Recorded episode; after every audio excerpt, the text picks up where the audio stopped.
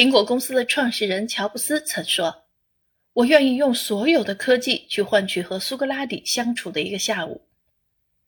聪明如乔布斯，他认为和智者对话是最有价值的。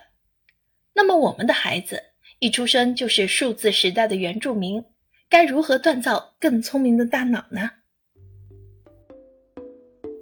孩子不会走路，往往从模仿大人走路开始。孩子想要拥有一个聪明的大脑，就要了解聪明的前人是如何思考的。经典的史料是孩子的好老师，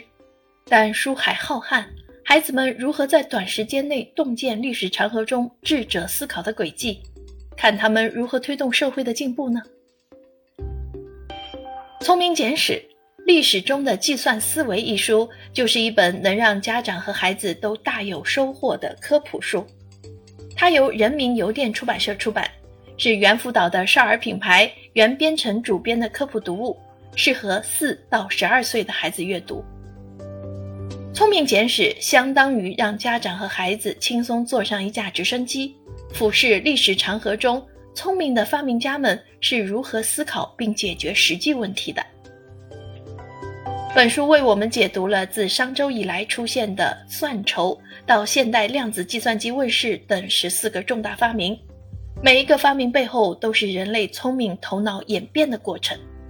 孩子们能在精彩的故事中感知前人的智慧和计算思维对人类社会的巨大影响，原因就在于这本书构思巧妙，立意深远。如果你是一个数理化学得不太好的家长，也不用担心，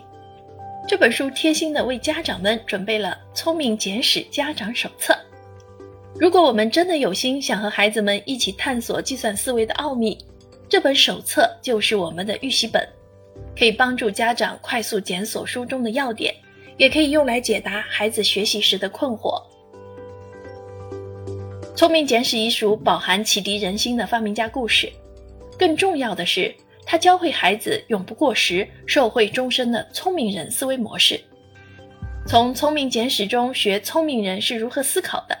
说不定下一个伟大的发明家就是你我身边的孩子啦。本书专为四到十二岁孩子量身打造，讲述了历史上的计算问题以及解决了这些问题的聪明人的故事。本书也是一本介绍计算思维的百科书，全书分了十四章，涵盖了从算筹出现到计算机的发明，再到人工智能的发展及量子计算机的展望等诸多内容。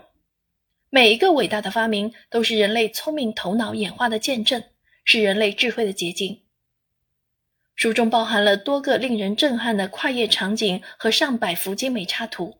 让寂静的历史和沉睡的发明变得鲜活生动起来。本书以生动的语言和纵观古今的视角，帮助孩子构建跨越时空的全局认知，让孩子在计算思维的历史长河中徜徉。